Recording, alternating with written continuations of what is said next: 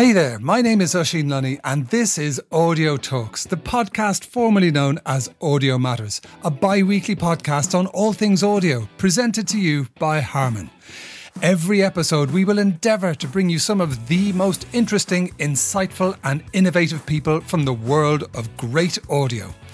This week's episode is called In Tune with the Senses The Secrets Behind a Unique Sound DNA and is all about the fine art of sonic branding. And I am thrilled to be joined by two exceptional proponents of the art, Suzanne Ciani and Marijn Rosemond. Suzanne is a five time Grammy Award nominated composer, electronic music pioneer, and neoclassical recording artist who has released over 20 solo albums, including Seven Waves and The Velocity of Love. And her work has been featured in films, games, and countless commercials. Suzanne has provided the voice and sounds for Bally's groundbreaking Xenon pinball machine, created Coca Cola's pop and pour sound, and carved out a niche as one of the most creatively successful female composers in the world.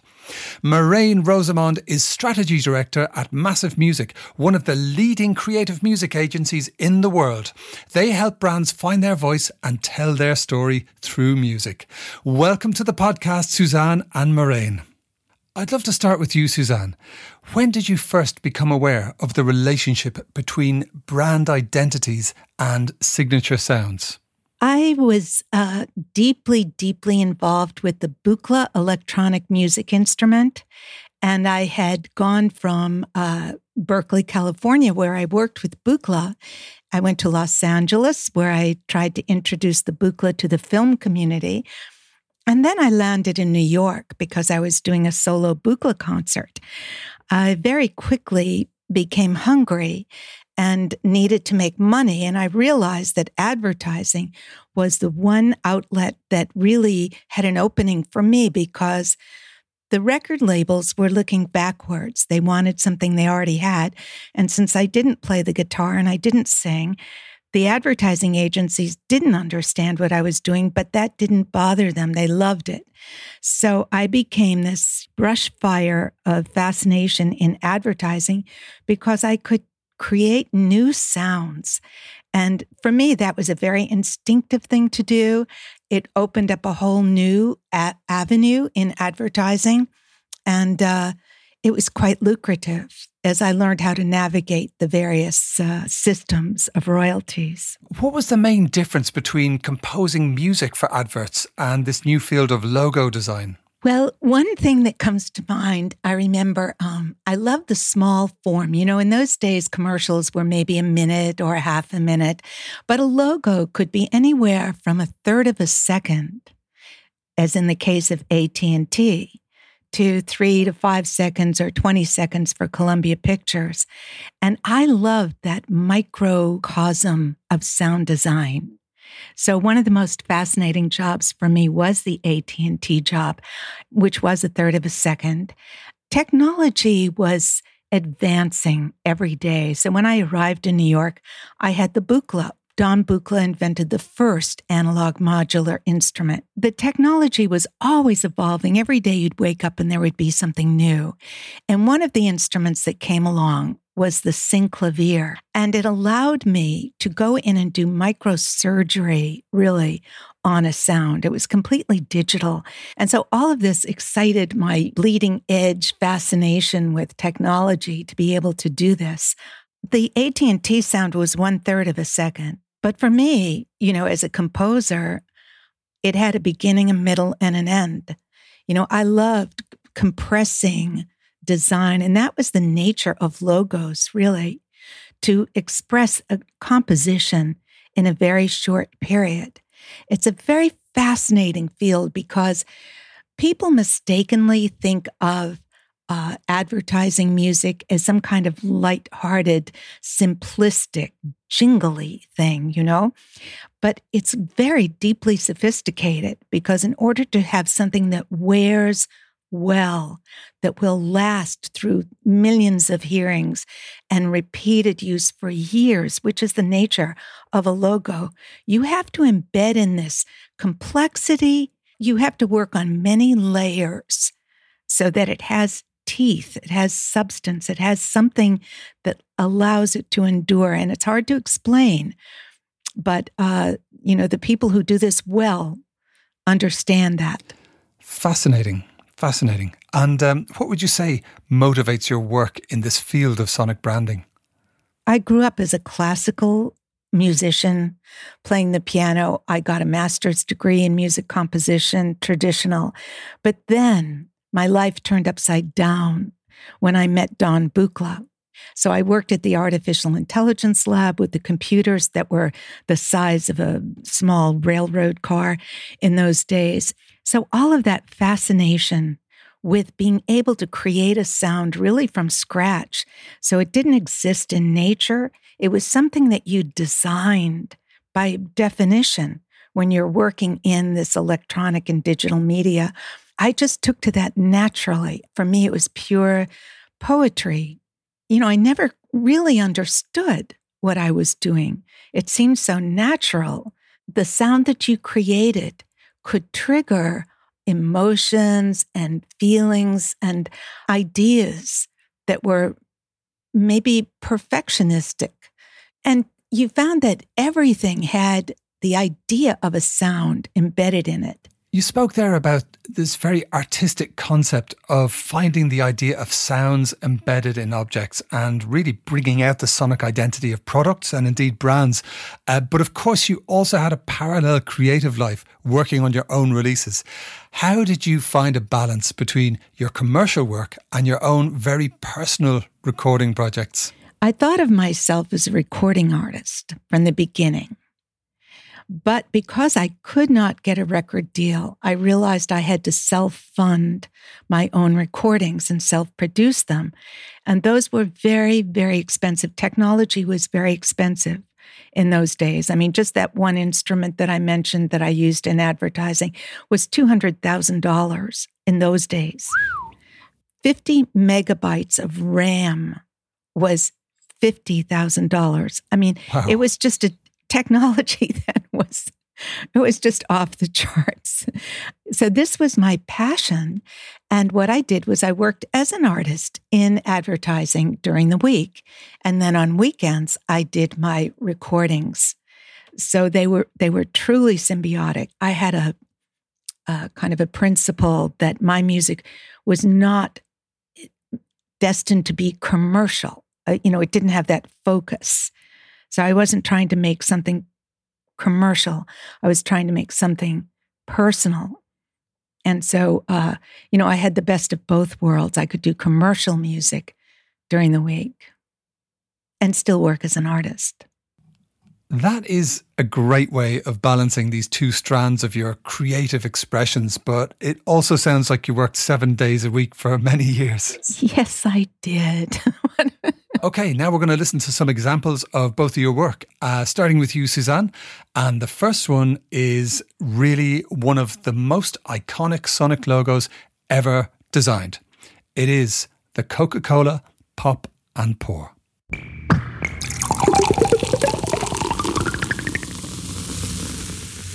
The pop and pour was really pivotal in my career in many ways because um, Coca Cola was, as you can imagine, one of the largest accounts in advertising. And I had been knocking on their door or on the agency's door for quite a while until it I kind of made it open. so I knew that my work in advertising was my uh, you know, way to bootstrap my recording career. And so I was unabashedly uh, focused on money because I needed it. I needed it for my art. And uh, by that time, I had figured out some of the, the way that royalties worked. And when Coca Cola asked me to do a sound, well, they just presented me with a blank space and said, Can you do something in there? And I said, Yes. Of course, I always say yes. And uh, I thought to myself, well, if I do a sound for this one commercial and it fits in this commercial, it might not fit in other ones. So I, from the beginning, focused on designing a sound that would work any place, which meant It didn't have a pitch center. It didn't have a particular melody. It was an abstraction. And I came up with the idea of the bubbles, which electronically were not difficult to produce, really, because you take a very low, uh, say, sawtooth waveform and you put it into a bandpass filter and you pick off the harmonics, and those become the bubbles. And then the white noise on the Buchla, there's nothing to this day as good as the white noise on the Buchla. And so, you know, doing the fizz was another natural thing to do. So, anyway, this sound was uh, generic enough that they could use it in every commercial all over the world. And so that was, you know, ka-ching. Yeah. Wonderful. And now we're going to hear um, the Liberator Atari TV spot, which may appeal to fans of the Netflix series Game On. Three, two, one, You are hurled hyperspace. Your mission, save the human race. The Atari Force, your only friends. Defend your life till the battle ends. You're the Liberator. Liberator. Liberator. Well, that that was an example of a more you know complete uh, uh, commercial because it had a vocal and rhythm section, and you know what we did that was a specialty was the integration of electronics into more conventional uh, instruments. When I first came to New York and I was doing session work, I was always upset because they would ask me to do electronics, but there was no room for it and there was no way to integrate it. And that's why I started my own business so that I could do uh, commercials like this one, where I was responsible for the whole thing. And so the electronics are perfectly integrated with the track, it's part of the rhythm track. And to do that in those days, you had to start with the electronics. You could not overdub a rhythm because there weren't any ways to interlock the various tracks in those days. And so this is an example of a track that was perfect for my company, Ciani Musica, to in, to do the whole package, to do the rhythm track, the vocal, and all the wonderful effects that were so playful and just fun to do. You know, I really did have fun in all of this. Yes, hashtag team fun. Thank you, Suzanne. That was absolutely fascinating and really some superb examples of iconic, pioneering sonic branding in there that leads us right up to the very modern work of Massive Music, one of the best known agencies for sonic branding in the world. And we're actually going to dive into some examples from you and Massive Music, Marijn. But before that, um, just talk to us a bit about how it all started. Yeah. Well, first of all, wow, for that story, Suzanne. I think you really, uh, yeah, leaded the way for our profession. Uh, 40 years. And if I hear your stories, I'm like, wow, we're actually full circle back to trying to capture that essence. And I think that's also what we try to do with Massive so much. You know, we, we started as uh, producing music for ads. And what we see now is that, you know, brands are evolving, brands are becoming uh, bigger. The world is also becoming uh, smaller in that sense. So brands need a central point of who they are. And sound is just being acknowledged as having that potential, having that role. And the way that you compose the the, the Coca Cola sound design, the bubbles, is is I think till this day still relevant. Uh, that, yeah, that's exactly what we still try to do at Massive. So we really try to see, okay, what's the essence of a brand, and can we create something that will help with their content. So, you know, help with the recall, help with the awareness, make people uh, clear in sound only, preferably that it's brand A or B talking to them. Uh, and can we do it in a creative way? And what was the start of your life in sonic branding, Marijn? Well, with, I worked for Philips. Uh, so actually, I started as a brand consultant, but uh, five years ago, one of the first projects I did was also working on the sonic identity for Philips, um, where we were asked to create a logo a sound logo. They had a sound logo, but it needed to fit the new identity, the new proposition moving into healthcare. So we wanted it to be more approachable, more human in a way, more friendly, uh, but still true to the heritage. And what we also saw is like, hey, Philips is such a big brand. We need to create something that not only helps on the advertising, but helps with the brand experience. Uh, so preferably something that could live in their products and you know all their touch points. What we then try to do is always come up with a bigger idea, a concept. And what we did for Philips is actually go back to their first product, their sort of uh, right of origin, uh, which is the light bulb. And we broke over 300 light bulbs so far and recorded them in all various ways. And then we sampled them and uh, we created what is known as a Kontakt instrument. So it's really a v- virtual instrument of all the possible sounds that we could get of a light bulb. And if, you know, from plucking the glass to playing uh, the, the the shell with a cello bow, uh, to you know rubbing them together, getting weird kind of textures, and then kind of forcing ourselves. Okay, whatever we composed from music to UI sounds, let's take this instrument uh, as the basis, and that worked out really nicely. Fascinating, and we're actually going to listen to that Philips Sonic logo right now. Now we're going to listen to a Sonic brand book that you put together with Philips called the User Interface or UI Medley. Ah. Huh? Why? Very cool, very human, and very fun. Where did you find those sounds? From the top, what you hear is actually my voice. Um, and then how we translated that uh, small interaction into a UI sound. Because when we had the instrument, uh, we were asked, okay, we have the logo, we have the instrument, we can create music, but we also need sounds for all our devices. How do we do that? And I, we also, we yeah, we said yes, and then we're like, whoa, but they have a lot of devices, you know, from a blender to a TV to a radio to a toothbrush. How how do we tackle this? And then uh, we actually, I, I, watched a lot of the uh, Disney movies, WALL-E, sound design, you know, also how they did it for Star Wars, and what I really liked about that is the it came to the idea actually that if you want to sort of humanize the interaction you have with devices, there's a lot of um, emotional information in the inflection, the intonation. So we also like if you say hey or hey, hey. Phonetically, it could be the same, but it's the inflection of your voice that changes. So that way, actually, we said, okay, let's make a as you can hear in the example, a bunch of uh, alerts like huh, huh, and then just mimic that in the actual light bulb sounds. And the first one, like the ah, it was just like, oh, you didn't reach your daily step count, or maybe you didn't sleep as well as you probably promised yourself you would. And then, yeah, the, those sounds were actually, yeah, they're they're being implemented as we speak, and it's a, it's really cool, sort of this this yeah brand language uh, for a living light bulb.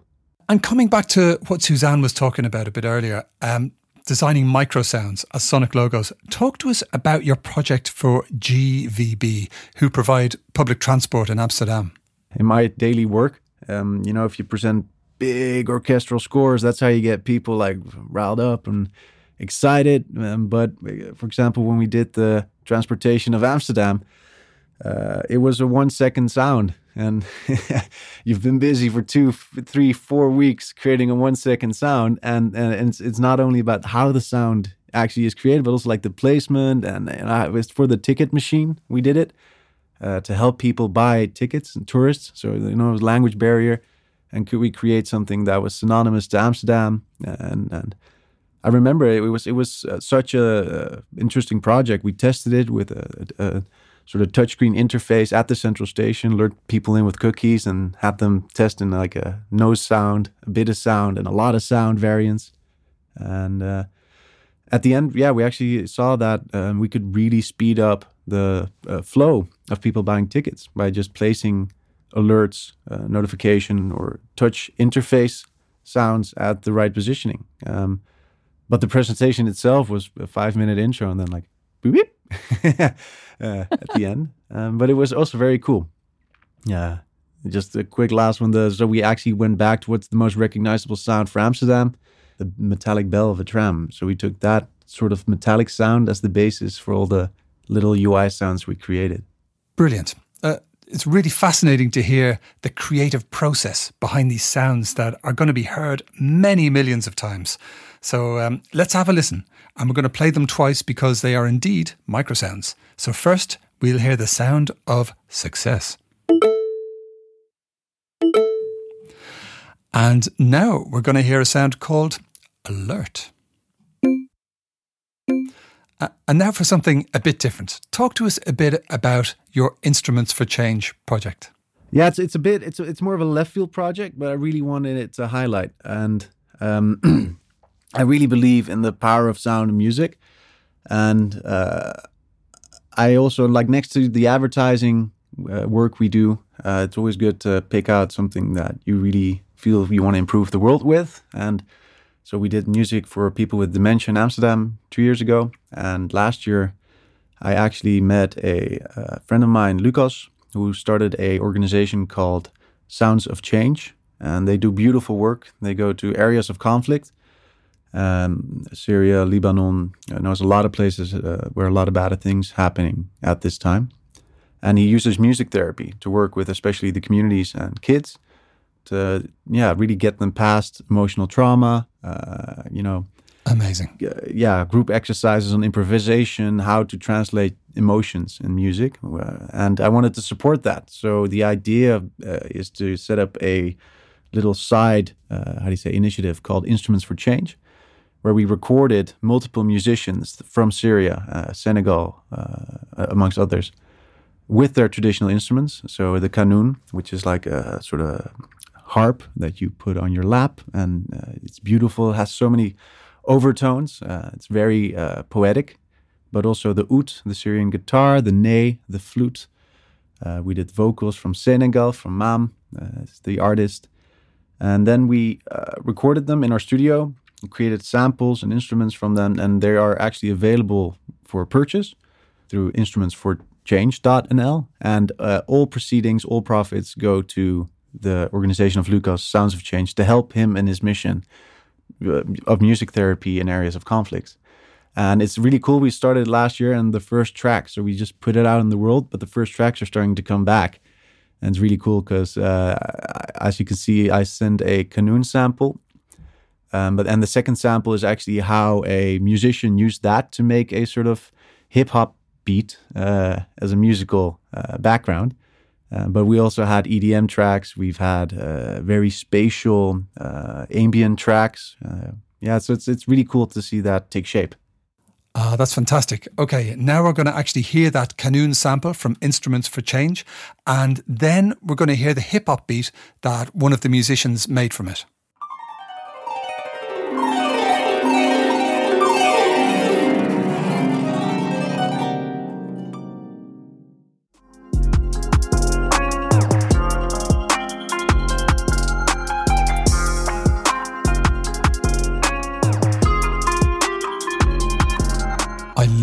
A great project for a great cause.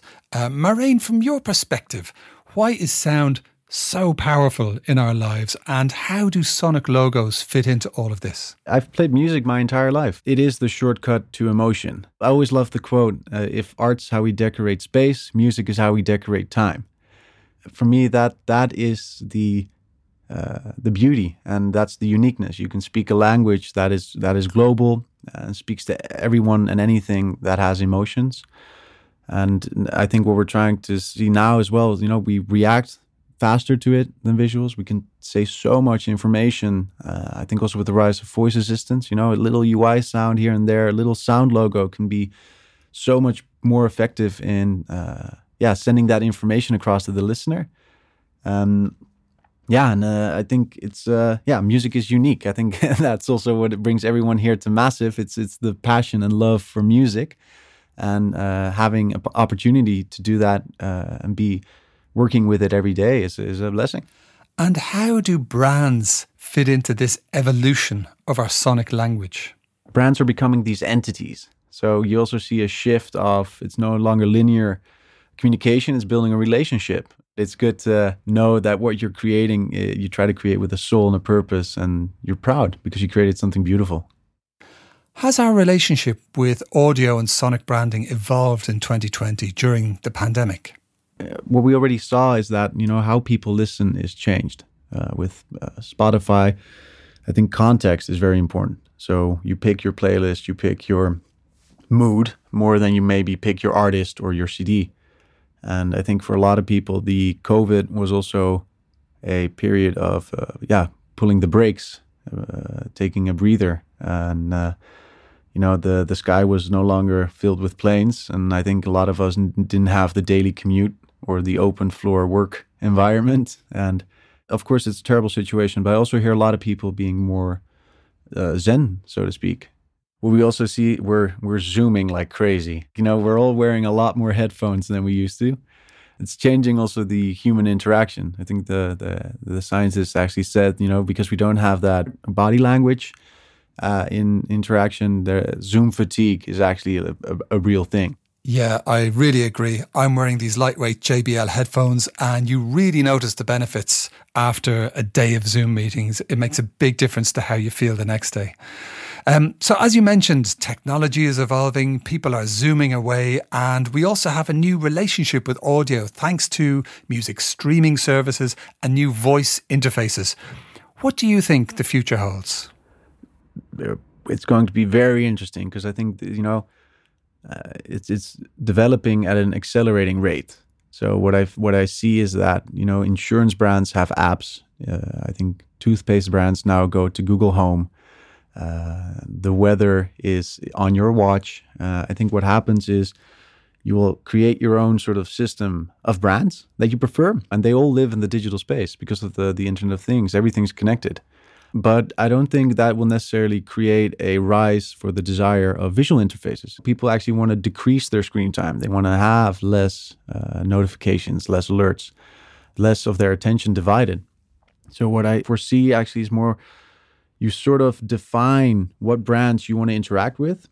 And then you want to do it in very short, routine, automated sounds and snippets, and uh, actually trust that sort of ecosystem uh, of brands to just facilitate around you.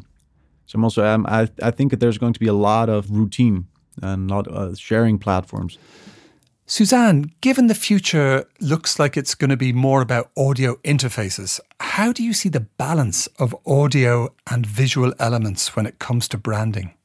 I think that the the trick is to do that marriage. You know that that's something that's overlooked. Uh, that when you do have a visual, the sound needs to seem as if it were generated by the visual they need to be from the same, you know, source of life that they come from. That was something that I love to do is that seamless marriage of visual and sound. Suzanne, we just heard Marijn talking about the soothing aspect of audio, particularly during the pandemic. And a lot of your compositions are quite meditative. Was there a wellness aspect to the music you compose? That was the uh, aspect that originally got me into electronics. There was something about the electronics where you could just relax because you knew that you could count on the machine. So, my first album, Seven Waves, is an expression of that, of that feeling of total comfort that you can get when you're immersed in this world of a safe place to be with the machine. I also think that in the pandemic, what's happened is that we've been stripped of our pretenses. That all these high powered, you know, performance groups that we used to see that had all the accoutrements of lights and staging and, you know, production. And now people are sitting in their, you know, kitchens and living rooms kind of singing, you know, on mic. And I think it's brought us back down to earth in some ways that's good. It's stripped away, as I say, the pretensions that were growing because they were, you know, electronics gives us a lot of crutches and tools. You know, we have auto tune, we have this, we have that, we have all these ways of of uh, doctoring and photoshopping our sound. And so now our ears are going to become I think, more open to the human. I really liked what you said about going back to analog instruments. People want to incorporate the new technologies, but you want to create with your hands again. You want to be in the moment of creating. Yes. What I also uh, find astonishing that if I work with some of the composers now, could be you know like uh, 18 years old, 19 years old, they don't they don't play piano, they don't play guitar, but they play the Ableton Push it's pushing the boundaries of how you compose music. And i think th- that's really cool to see like we, we take the traditional knowledge and now we go back to those analog uh, instruments as well. Yeah it's our root system. You know we don't come from the air.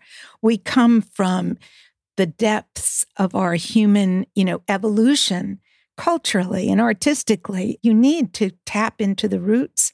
So i know what you're saying about the young musicians. They don't know a an F sharp from an F. I mean, we need it all. It's a language. And what does this all mean for the world of sonic branding? The one thing that uh, also stuck by me is like you, you actually almost want a brand to be a band.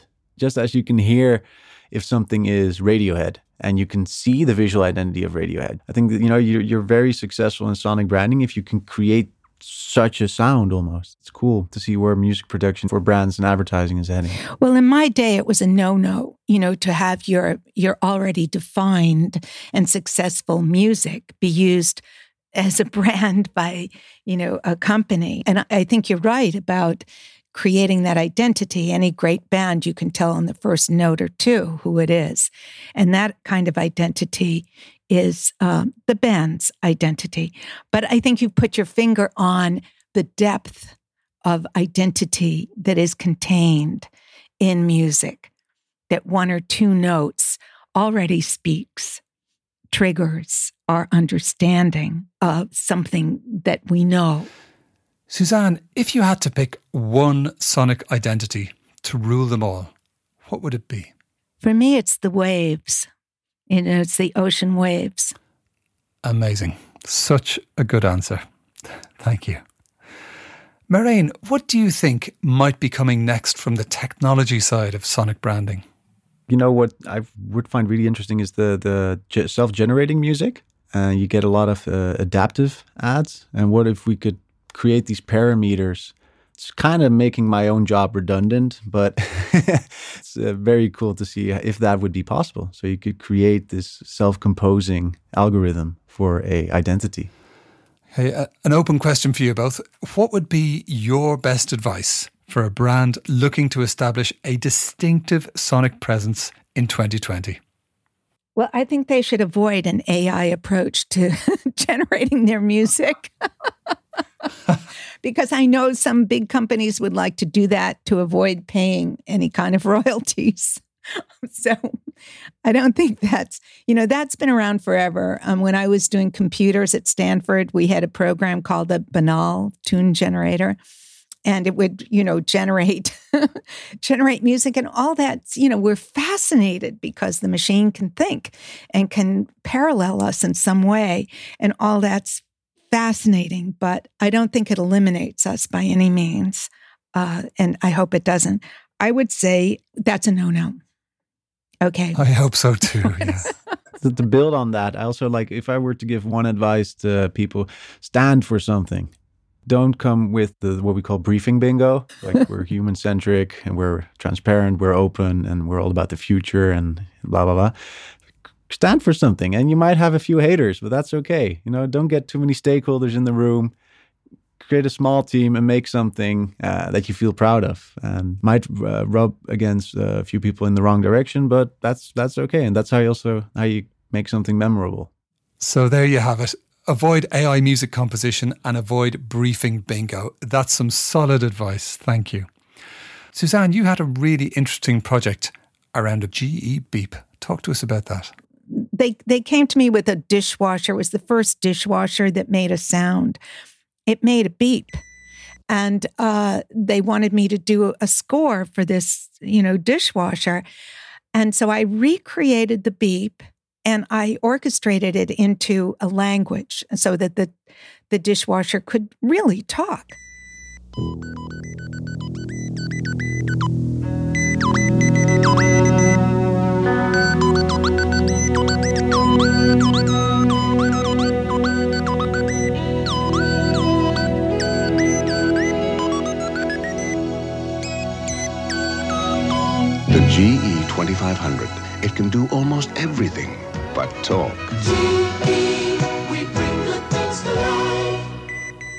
They came back to me and said, Well, you know, truth in advertising, you're not allowed to manipulate this beep at all.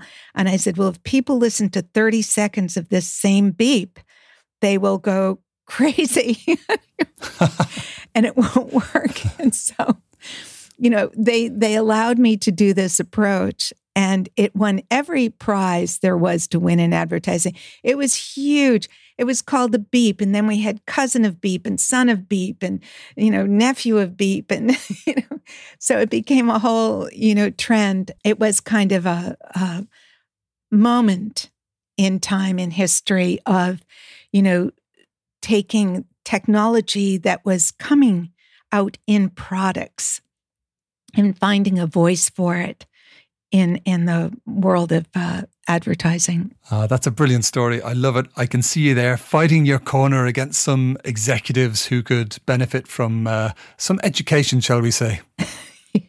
I mostly ignored them. you, know? you get a great sense of your personality uh, through these stories. You really had to forge your own path and build this sonic branding industry. And at times, it, it, it sounds like it was against the immediate wishes of some clients who were perhaps less receptive to your pioneering compositions. Well, I'm sure Marijn notices the same thing that input from clients very often is counterproductive because it's so hard to talk about sound and you have to limit that interaction because it's confusing for us who are so- sound people and music people to interpret you know what what they're trying to input. In the beginning maybe i tried to listen too much and i learned quickly not to not to listen. And um, when i built a studio the clients were put in a glass booth nice. where they could see the production but they weren't allowed to talk except for very specific times. A soundproof booth for your client. I love it. Clients under glass. Clients under glass. Very handy. I don't know if you run into that now. Well, yeah. I think what we also see is uh, we we had a, a, running joke here as well. At a certain point, you're at version 12, diff mix 3, uh, final VO cut 4, and then, you know, and you're like, uh, right. you know, I had you had something very fun at the beginning, and then uh, because it just went through the mill of um, right. feedback, uh, and after 20, 30 times, uh, you know, it's very difficult to then. Because I think I, I love what you said in the beginning as well. Having fun is something uh, you can hear. at least I always feel like working with uh, composers, sound designers who had fun. I can hear it because you, you're smiling in the studio and Uh, sometimes you have that project that you kind of lose that after round 25 and that's also something you want to avoid. If you stand if you create something and you think it works indeed i had to learn that myself as well stand for it. Stand for it right. Okay good. Words to live by. And now it's time for the final question. Every episode, we invite our legendary guests to add a track to the Audio Talks playlist on Tidal. So, starting with yourself, Marijn, what is your nomination to join our tuneful time machine and why? So, I actually I picked the song uh, from the band uh, Ill Considered. It's a UK uh, jazz, from, yeah, actually free music, and uh, it really helps me here. It's uh, it has a lot of emotion. The bass sort of has this locked groove, and the drummer and saxophone player just go mental on it, and uh, yeah, it really helps me focus, but also just yeah, gets me excited. Great choice. Thank you, Marijn. And how about your good self, Suzanne?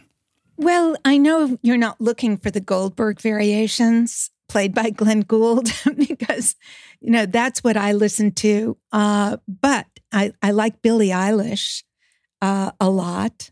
And, uh, you know, she has a piece, I guess, called Ocean Ocean Eyes. And of course, the ocean is my domain. So, you know, that that speaks to me. So maybe that's more in keeping with your um, list.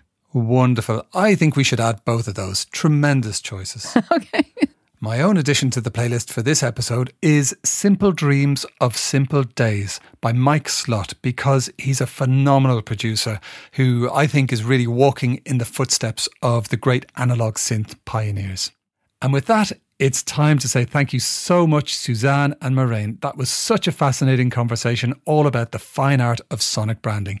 It's been a glimpse into an incredible history and an incredible future. Thank you very much. Thank you. It was fabulous. Honored to be here, guys. Listeners, don't forget to check out the show notes for a link to the wonderful documentary A Life in Waves, all about the art of Suzanne Ciani, and also to Marijn's Instruments for Change project, and of course the Audio Talks Series 2 Tidal playlist. We will be back in two weeks to chat about good sound and fascinating cars with one of the world's most loved DJs, who is also a racing team owner and an accomplished racing driver. Oh, yes, oh, yes, I am, of course, talking about the one and only Carl Cox.